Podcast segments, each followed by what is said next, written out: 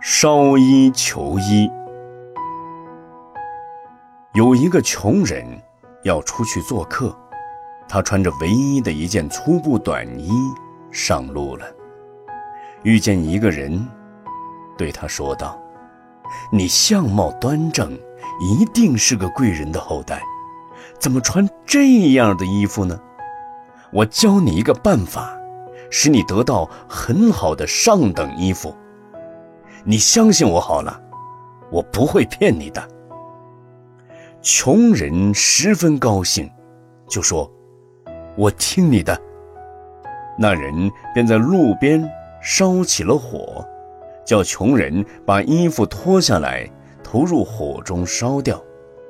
然后说：“你在这儿等着，一定会有人给你上等的好衣服的。”这个痴心的人，一直等到晚上。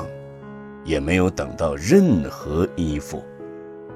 粗布遇凡人肉身，好衣服遇天身。他告诉我们，人们从过去世修行种种善法，今生才得到人身。我们应该好好珍惜，尽德修业，万不可相信外道捏造的种种骗人鬼话。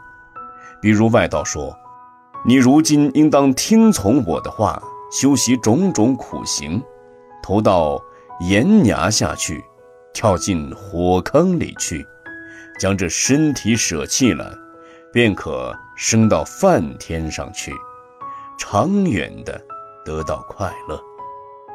如果听了这样的话，中了外道的圈套，舍弃了人身，即丢了现在的生命。”今生一无所获，又得了来世堕地狱受苦的果报，正如那穷人的受骗上当，一样可笑。